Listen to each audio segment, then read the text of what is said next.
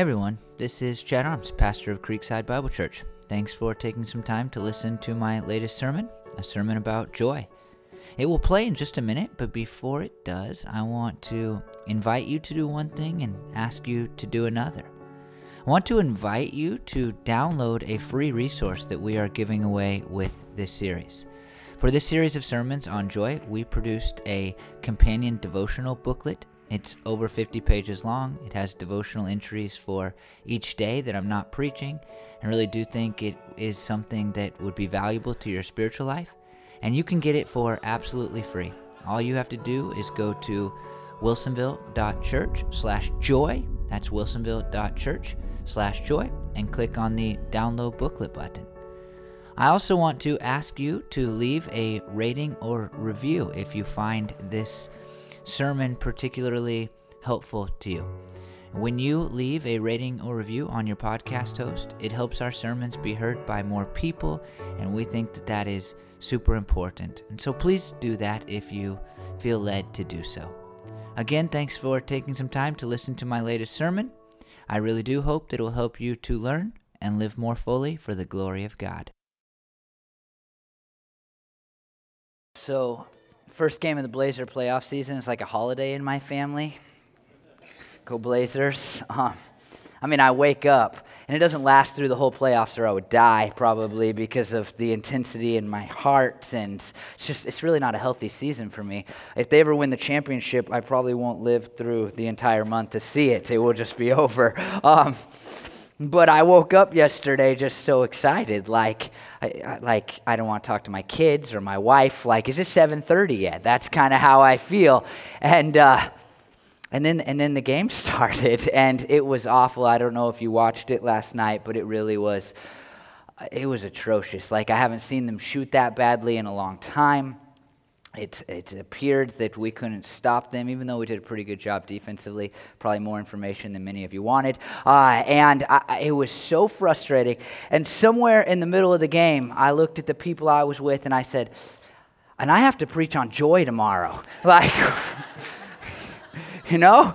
And, and uh, the reality is that we, we are kind of hardwired to allow our experiences to affect our joy. We, we are people that, that believe, I think wrong, wrongly believe, that if we will get everything that we want, then that's when we'll experience the joy that we desire.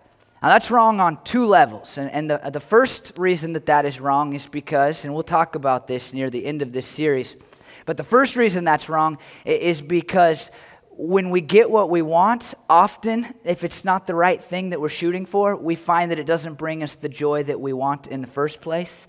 People spend their whole entire lives discontent, and we're going to talk about how that's a barrier to joy.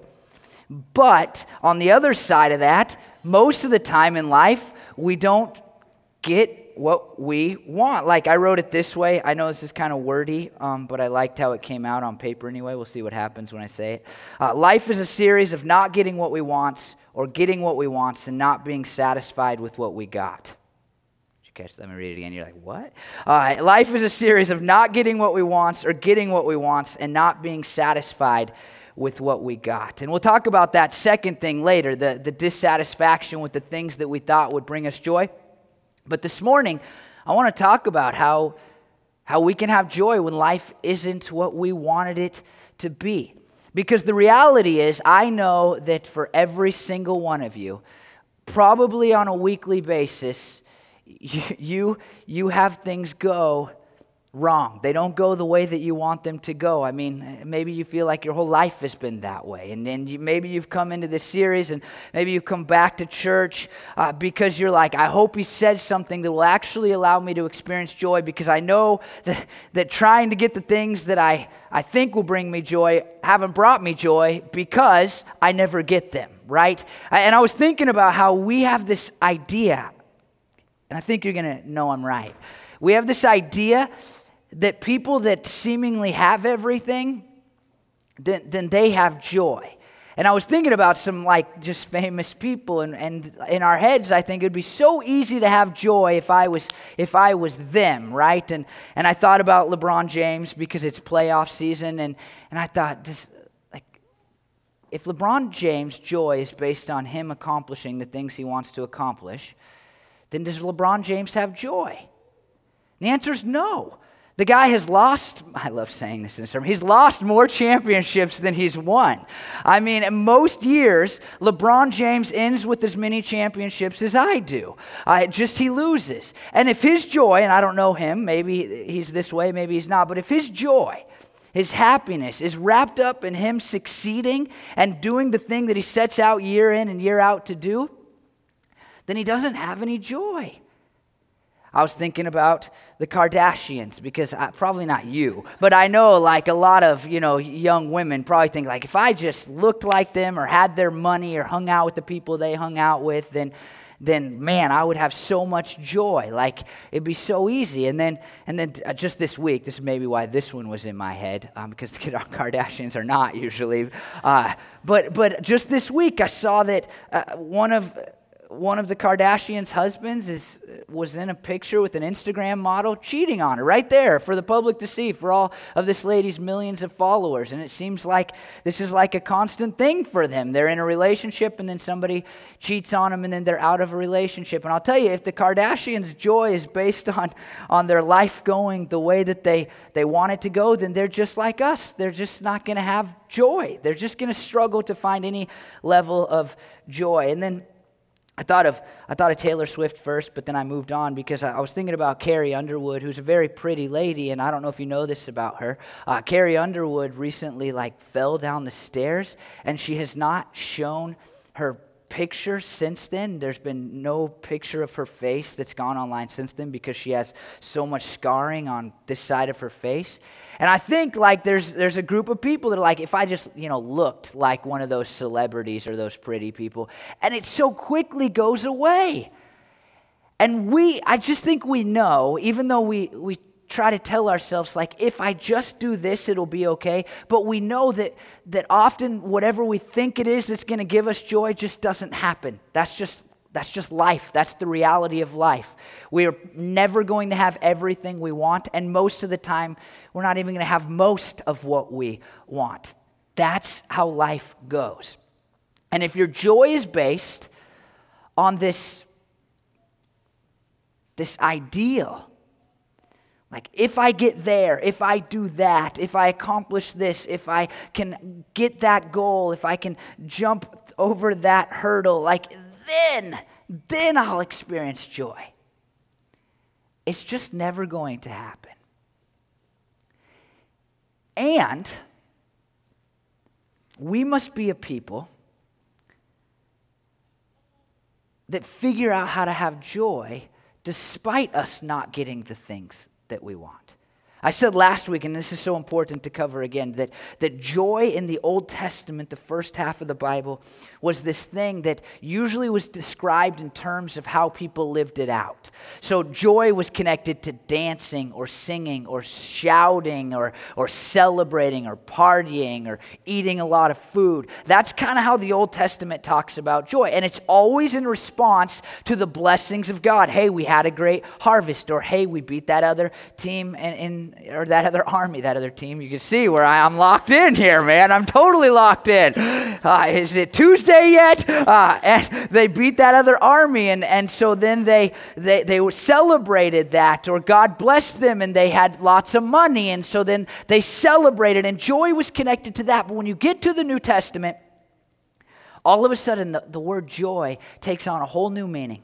And it's no longer based on circumstances because not because it's, dis- it's disconnected from a blessing, but because the death and resurrection of Jesus gave the early Christians and us who are Christians so much. It offered them salvation and hope and peace and love and a, and, and a future in heaven and forgiveness for their sins. It offered them so much that it didn't matter what they went through in their lives, they still would use this word joy.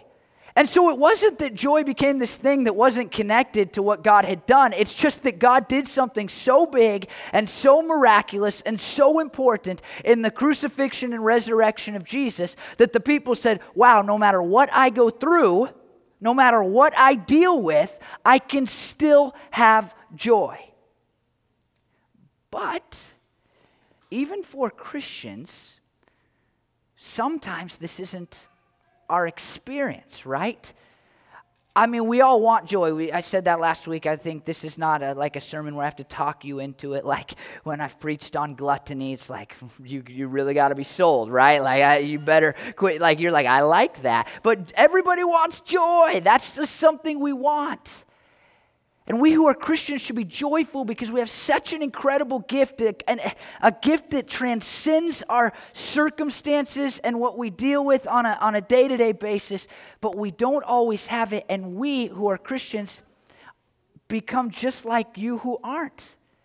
And we get caught up in allowing our joy to be driven by, by what we are, are, are seeing right in front of us, by what is good and what is bad and all of that. And, and here's, here's why. Here's why that happens. Here's why you've met some really joyless Christians. It's because our priorities are all out of whack. And the thing that we'll see in this passage in the Apostle Paul's life and, and the things that we saw in the early church, and when you read the book of Acts in its entirety, and we're going to study the book of Acts in the next sermon series, the things that you see in the early church are not different in us than us than in that they didn't have problems or that you know everybody in their church was always nice or everything was perfect. But one of the big and, and most clear differences that you see is that their priority was vastly different than our priorities today and we're going to see that so clearly written for us in, in, in Paul's life. And as I said last week, just get you caught up to speed if you weren't here again. We're looking at the book of Philippians where Paul talks a lot about joy. But we're not just looking and, and seeing what Paul's like, hey, you do this, this, and this to get joy. Instead, it's like Paul going, this is why I have joy. And we're trying to learn, like, well, if that's why Paul had joy, then, then maybe we can we can have it too if we'll if we'll follow suit. And and so here's here's the deal. I, I, said last week again that that like we would talk about Paul's circumstances in which he's writing this book of Philippians, and, and now's that time because the background for what Paul says in this is very, very important. We don't know for sure where Paul is writing the book of Philippians from. But the best guess, and a really good guess, and I think all of the evidence or most of the evidence points to this, is that he's writing the book while he is in the city of Rome and he's under house arrest. So, Paul had been preaching the gospel and, and he had been arrested by the Jewish people and they turned him over to the Roman people. And Paul had been in jail in different cities for quite a long period of time. And he finally arrived in Rome and he's under house arrest. He is specifically in this passage that we'll read, he's, he's under the care of the palace guard, which was the elite bodyguard team. This makes him sound so awesome. The elite bodyguard team of the emperor. And it's actually abnormal for them to be like guarding a prisoner, but that seems to be what's happening. Paul's he's in somebody's home, he's sitting in a home, and he has a guard with him, one of the elite bodyguards of the emperor at all times. Now, what's so fascinating about that in between, like Paul is arrested in Acts 21. This is where you can read all of this if you go to the book of Acts. Acts 21, he's arrested. And then all the way up to Acts 28, which is about the time when Paul writes this, his story is, is incredible. Even if you don't consider yourself like a Bible person, you're not that interested in what the Bible is, has to say for your life, for the morality of it, or God, you don't care about all that stuff, I highly recommend reading Acts 21 through 28 because it is quite the story. I didn't realize until studying for this sermon that so much of what I think about this guy named Paul's life all happens while he's arrested and, and he's living in jail or he's living under house arrest or whatever. Like most of his life as we know it, that's recorded for us, takes place in these incredible seven chapters. I mean, in the in the seven chapters of Scripture, he like he's flogged and he endures all these trials and he's he's snake bitten like literally snake bitten. He's bitten by a snake and god heals him and he's shipwrecked and and people are mocking him and he's, he stands before some of the highest government rulers in all of rome. I mean it's this incredible uh, just period of time in his life and it ends with him sitting in this house in rome not free to leave under the palace guard and in the midst of all of it, I'm sure while Paul is discouraged, God speaks to Paul in Acts 23 11. He says, Take courage. As you have testified about me in Jerusalem, so you must also testify in Rome. In Acts 28 16, this is probably like right when Paul is writing this. Paul, it said about Paul in Acts, when we got to Rome, Paul was allowed to live by himself with a soldier to guard him. So Paul's cooped up, has a guard with him all hours of the day. I actually read that the guard, because they took their, their uh, prisoner management very seriously in Rome, that, that the guard might actually have been tied to him while he was on duty. The guard would just be like chained to Paul. And, and so Paul's in this situation, and there's this church, and we saw this last week in Philippi, that has partnered with him in the gospel for years. They have been his friends, his companions. They've helped him serve God. They've been there with him through thick and thin as he's been arrested and he's been free, and, and they have worked together for a long time. They love each other deeply, this church and, and him. And he knows that they're concerned about him when he pins this letter called Philippians. And, and, so it makes sense as he writes this that, that, that, he's gone through his opening, an opening we looked at last week, and then in verses 12 through 14, he seeks to reassure them You're concerned about me, but let me put your concerns to rest. And this is what Paul says Now, I want you to know, brothers and sisters, that what has happened to me has actually served to advance the gospel. As a result, it has become clear throughout the whole palace guard and to everyone else that I am in chains for Christ. And because of my chains, most of the brothers and sisters have become confident in the Lord and dare all the more to proclaim the gospel without fear. He says, Hey guys, I want you to know, I want you to know, I know you're worried about me. I know you're stressed. I know you're wondering how things are going for me. I know that you know that, that the, the passion of my life is to go around the known world as a missionary and tell people about Jesus, and now I'm stuck under house arrest, and, and you are wondering if I'm doing okay. Well, the first thing I want you to know is that everything is okay because God is using this situation to expand the gospel. Now, I've already alluded to the gospel, but it's really important that we understand what the gospel is. The gospel is the story of Jesus. That Jesus looked down from heaven, where he sat in eternal perfection, saw that people were sinners, saw that we had been disobedient to God. You know that we all do that. We're all jerks and we all lie and we're all sinners, right? And, and, and he looked down from heaven, saw our situation, knew that we as people, people could never enter into a good and right relationship with God. And so Jesus came from heaven earth. He was born of a virgin. He lived a perfectly sinless life. And at the end of that life, he was tortured and crucified, murdered on a cross. And then on the third day, he rose again. And we know that he did all of that so that our sin could be forgiven and so that we could enter into a right relationship with God. Now, what's really cool is that Paul had actually encountered Jesus after he got out of the grave. And after Paul encountered Jesus, he only had one passion, and that passion was to tell everybody about the story of Jesus who had saved him and had changed his life. And Paul is sitting there under house arrest. And you think like, well, he can't do it anymore. But instead he says, he says, look, I want you to know that it's become so clear to everyone around me that the reason I'm here is because of my relationship with Jesus. Listen to Acts 28, 23, and 24. This is Paul. He's come into the city of Rome. He's under house arrest, but the Jewish people, the Jewish Christians, are allowed to come and, and speak to him. And, and this is what we read. They, the Jewish Christians in Rome, arranged to meet Paul on a certain day and came in even larger numbers to the place where he was staying.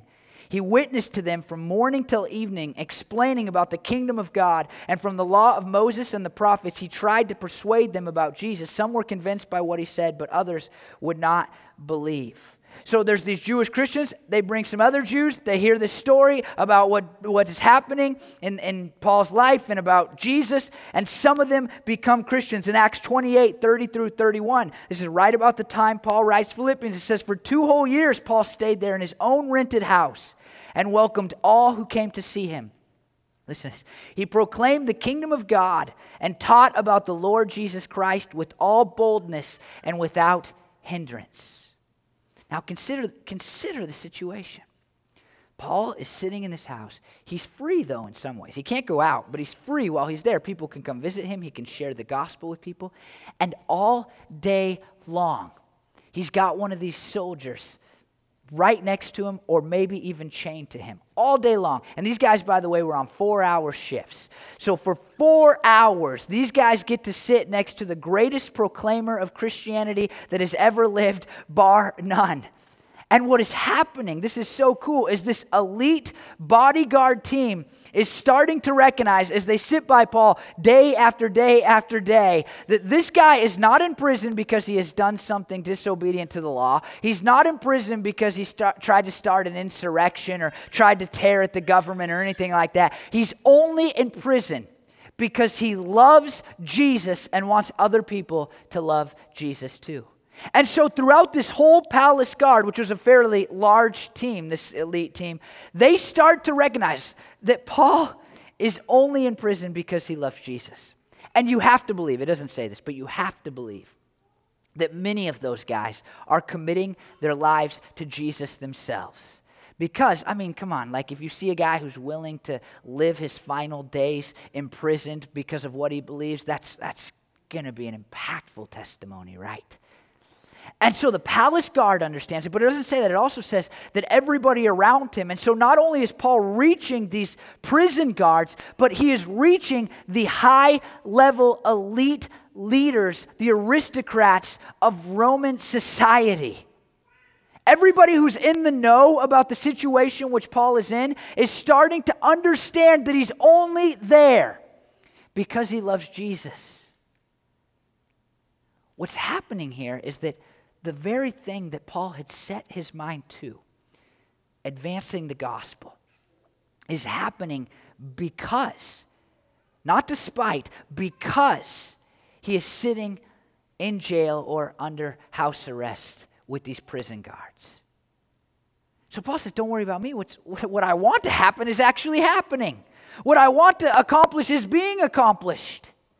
And not only that, and this is so cool, not only that, but he says, that the Christians, the already Christians, they are learning to proclaim the gospel more and more without fear because they are seeing his example. Isn't that kind of true? It's kind of a weird part of life. Like when we see somebody sacrifice for something, you would think logically, well, that looked like it sucked. I don't want to do it too. You know what I mean? Like, well, that guy got arrested for it. I should probably avoid it. But that's not that's not really how humanity works, is it? When when we see somebody sacrifice for something they believe in, it compels us, if we believe in the same thing, to, to do the same in some ways.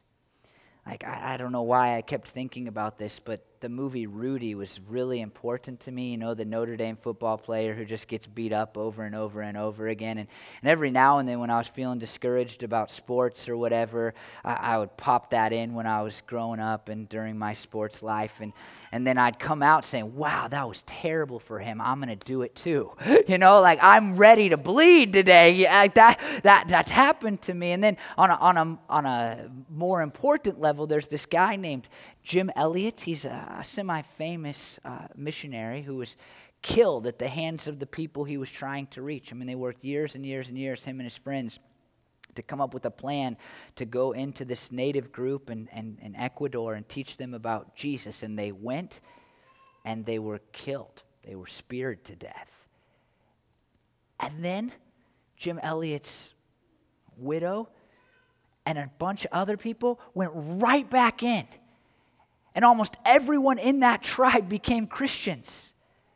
It inspired them to follow suit. And you think, like, oh, that's bad. I'm not going to do it too. But for whatever reason, as humans, when we believe the same things as another person and we watch them suffer for it, it inspires us to do it too. And Paul says, Look, I'm in jail here, but all these Christians that are around me that see what I'm suffering for Jesus, they've been inspired to do the thing that I want to do, to advance the gospel. So Paul, uh, Paul looks is writing to his friends and he's like, "Hey, I just I need you to understand. You're probably worried about me. You're probably stressed out about my situation, but understand this: you don't need to be because the only thing that I care about in my life is being done because of my situation here." And then he, and then it's like this kind of switch. It's it's kind of a weird uh, transition if you don't know what's coming. And in verses 15 through 17, it says, It is true that some preach Christ out of envy and rivalry, but others out of goodwill. The latter do so out of love, knowing that I am put here for the defense of the gospel. The former preach Christ out of selfish ambition, not sincerely, supposing they can stir up trouble for me while I am in chains. So, this weird thing is happening. Paul's arrest, his imprisonment, has spurred other people on to preach the gospel. And some are doing that out of goodwill and love for Paul. They're like, look, his mission is to tell everybody about Jesus. He's locked up, he can't do it. I'm going to do it too. They're emboldened. They, they want to help Paul's situation. And so they're out there telling everybody about Jesus, or at least telling more people about Jesus and what he's done for them. That's cool, right? That's exciting. But there's this other group of people. And this is where This is super foreign to us. I don't think we can really understand this, but, but there's this other group of people who are now preaching the gospel more frequently because they think it's going to stir up more trouble for Paul while he's in jail.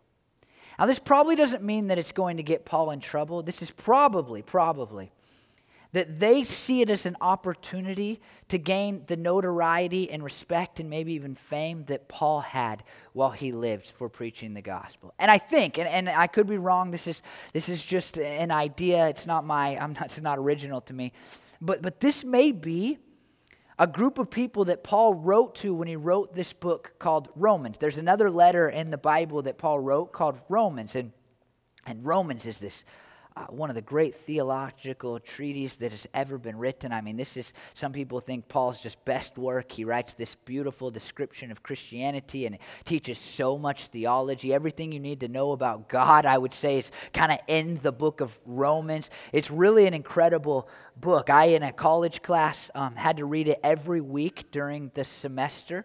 So I read it uh, like 16, 17 times once each week. And uh, up until about the last two or three, you just find new, deeper things every single time. The last two or three weeks, it was like, I don't know what else I'm getting out of this. But, I mean, come on, like 15 weeks, if I wrote a little letter, you would not want to read it 15 times. But that's what the book is. But the part that's forgotten is, in large part, why Paul wrote the book is because he was thinking about Jewish and Gentile, non Jewish Christians in Rome.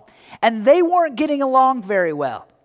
Jewish Christians wanted Gentile Christians to become more like them. And Gentile Christians, non Jewish Christians, were looking at the Jews and saying, like, hey, we're kind of the ones that are taking over this Christianity thing now, and really just disrespecting the role that Jewish people have had in the history of our faith, a faith that goes back thousands and thousands of years, a faith that didn't begin with Jesus, it just continued with Jesus. And so, Paul in, in the book of Romans is like, hey, you need to understand that the Gentiles have been grafted in. Gentiles, you need to respect that the Jews are the ones who brought you the Messiah in the first place. They gave you the law that you could see the Messiah through. And, and Jews, you need to not try to make the Gentiles more like you. But it seems that there was a faction of people who didn't like it.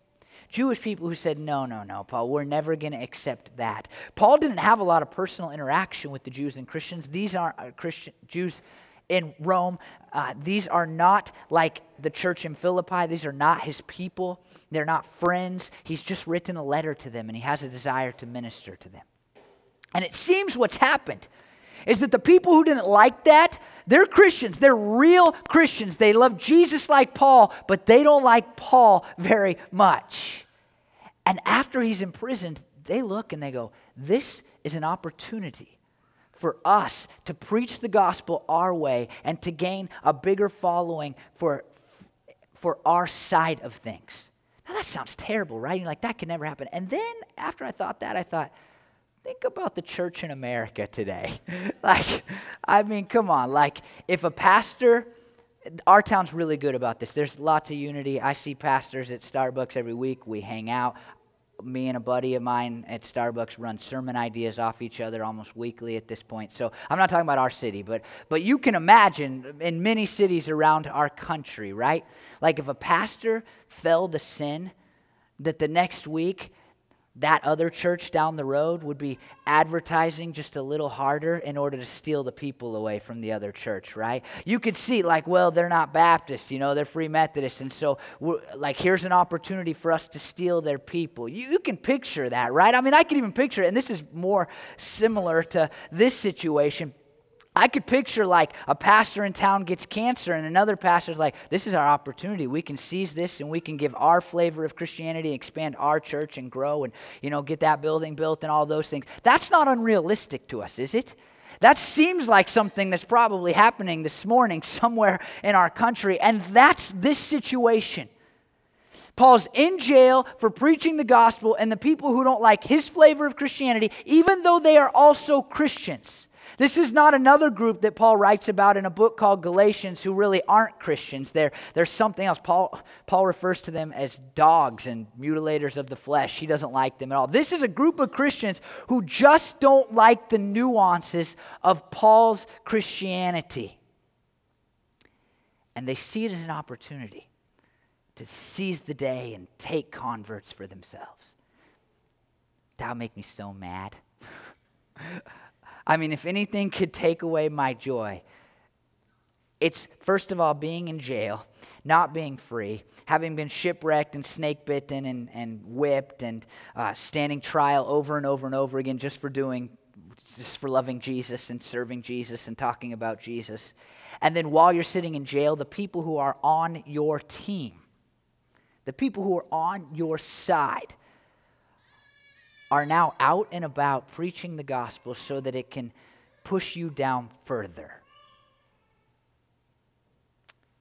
And here's, here's, here's what Paul says. Now, this is, this is where we find out about joy. I know you're waiting for, like, okay, how do I get joy? I don't, you know, like, a little too much background information, buddy. Get to the point. Like, how do I get joy? Now, here it is. Ready? Here's what Paul says in verse 18.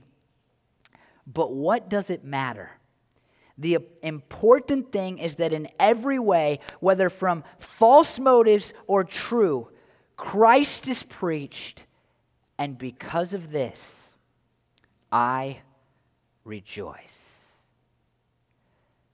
The primary goal, aim, passion, really the only goal, aim, passion of Paul's life, the top and only priority of his life is to expand the gospel's reach.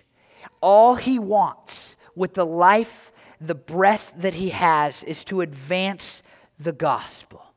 We know this because of everything that he writes, everything we read about him. In Acts 20 24, this is not something he wrote, this is telling his story. He's about to leave his friends, march into Jerusalem where they don't like him very much because of all the things I've already said about how he said, hey, non Jewish Christians don't need to look like Jewish Christians. They don't like him. He's about to go into Jerusalem to share the gospel, to advance the gospel. And he has this teary goodbye with some of his friends says, However, I consider my life worth nothing to me. My only aim is to finish the race and complete the task the Lord has given me the task of testifying to the good news of God's grace.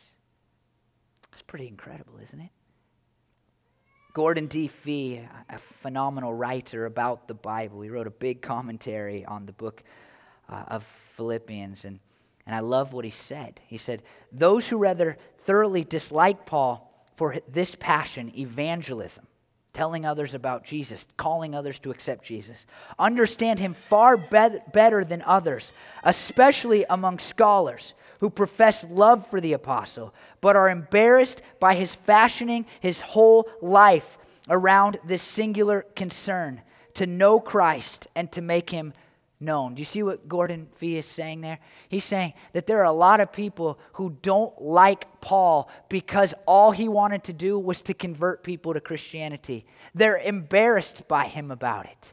And other people who love Paul are like, eh, you know, no big deal. But the ones who don't like Paul are like, man, all this guy was trying to do was, and this is how you'd say it in our modern vernacular, shove his religion down our throat, right? Because we, we don't like that idea. We don't want to be seen that way as Christians. Uh, Non Christians don't like us because we're like that, even though, you know, your pastor says you should be more like that, trying to convert people, you know, and, and that's our, and Paul was that way. There's a reason that all the palace guards are starting to know about Jesus. It's because they had to sit with him for four hours a day. Paul had this singular goal the advancement of the gospel, which primarily means more and more people accepting the gospel as true and giving their lives to Jesus. But surely it also means that the gospel and its message would take more and more hold of the lives of the people who have already embraced it. That the gospel would permeate everything that we who are Christians do, that it would become the center and source of our life more and more. Paul describes our relationship, those of us who are Christians in other places, as in Christ, and he wanted people more and more to move into Christ, to be filled with the Holy Spirit. For Paul, the advancement of the gospel is more and more people accepting it as true and giving their lives to Jesus, but also those who have already given their lives to Jesus living more and more in light of the gospel. It's Paul's only aim. And in the midst of one of his darkest days, he's able to say, I rejoice. Because he sees that the circumstances cannot prevent this, his singular goal, from happening more and more. Now, I know, I know you're not going to like it. You want something. Last week, I gave you some self help information, and this is not that.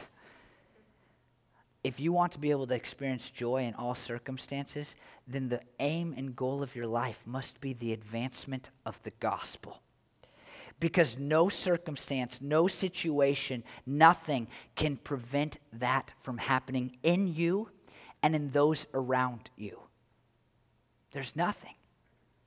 Now, you may not choose to respond to your circumstances in a way that advances the gospel, but if you do choose to respond to those circumstances in the right way, then the gospel can always advance, and I would say it often advances more because of our trials.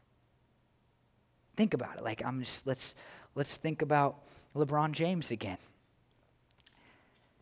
Like if LeBron James' goal is to advance the gospel, winning or losing a championship plays no role. Has no factor. It's not a factor in that happening. And in fact, I would say that when he loses, he has a greater opportunity to share the love of Jesus with people.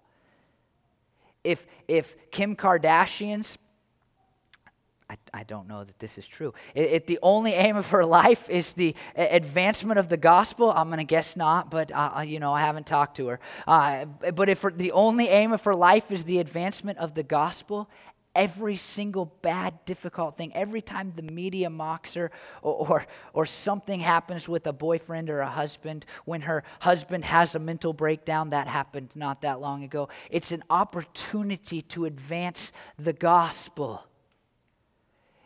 for every great looking person in the world when, when something happens to their face it's an opportunity to say look my, my hope and my goal and my aim had nothing to do with how i look. It has everything to do with making jesus look great.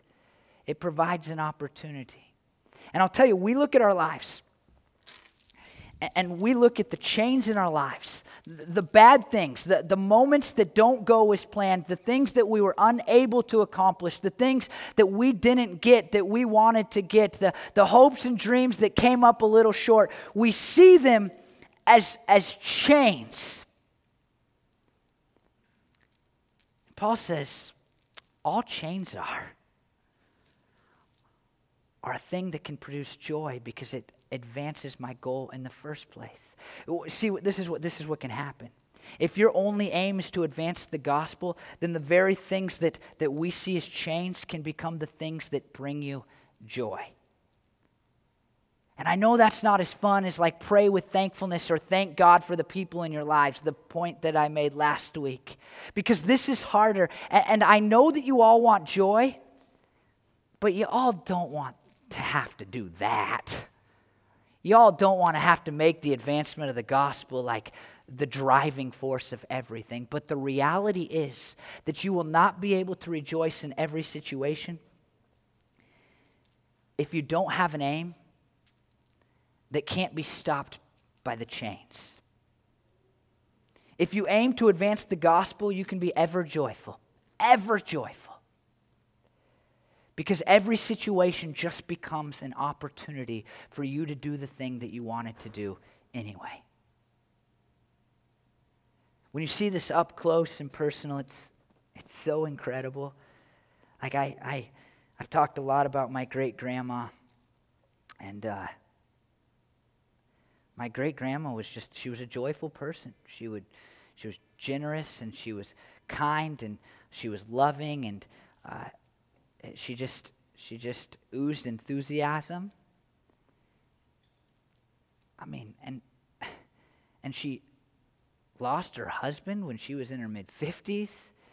And she was diagnosed with cancer when she was in her 70s.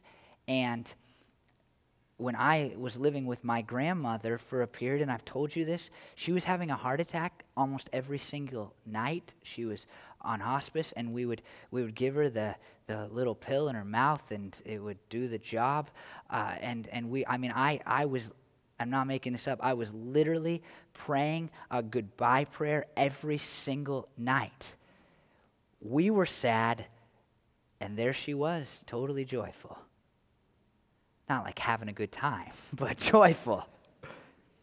When she went through that cancer, she saw it as an opportunity to tell people at the hospital about Jesus. That's real. I'm not making this up. And I'm telling you, I'm telling you, your chains will prevent joy if your goal is anything other than the advancement of the gospel. Sharing the gospel with people that don't know it, hoping that they accept it, and allowing the gospel to, uh, to move forward in you as you learn to live more fully for Jesus and in light of what he did, and, and helping the other Christians in your life move forward in their spiritual progress as they learn to live more fully in the light of Jesus. No chain can prevent that. And so, no matter what we go through, we can rejoice if we make the advancement of the gospel our aim, our hope, our goal, all of those things. And so it's my hope you'll make that decision. I mean, it is. You'll only go through life like this. No matter how good or bad you think your life is compared to everybody else, you're just going to be on a roller coaster if it's not about the advancement of the gospel. And, and, and so this morning, maybe some of you need to accept the gospel as true and give your life to Jesus. I'm telling you, there's no joy apart from it.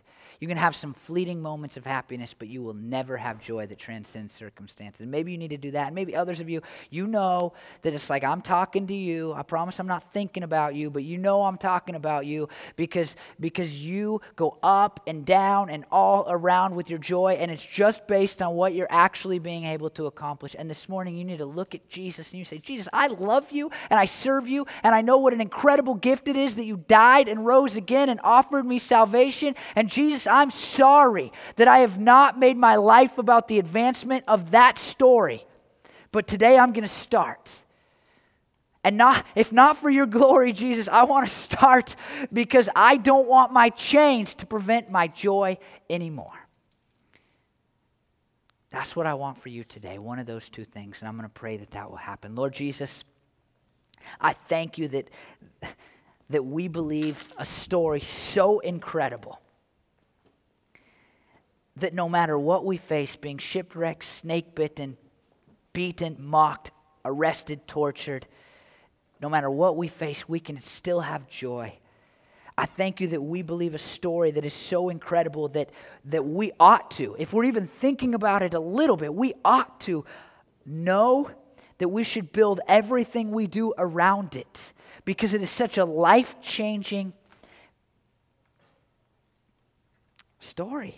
Changes everything. It changed everything in me, Jesus.